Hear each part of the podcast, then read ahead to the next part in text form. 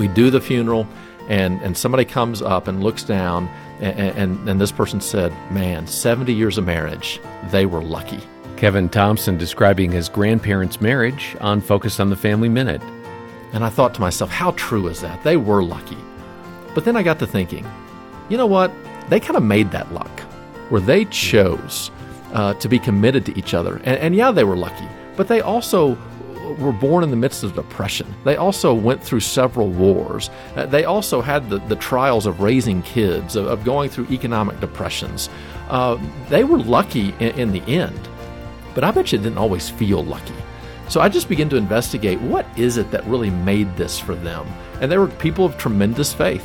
And the more I got into it, the more I began to see in many ways they lived out the kingdom ethic within their marriage. More from Kevin at FamilyMinute.org.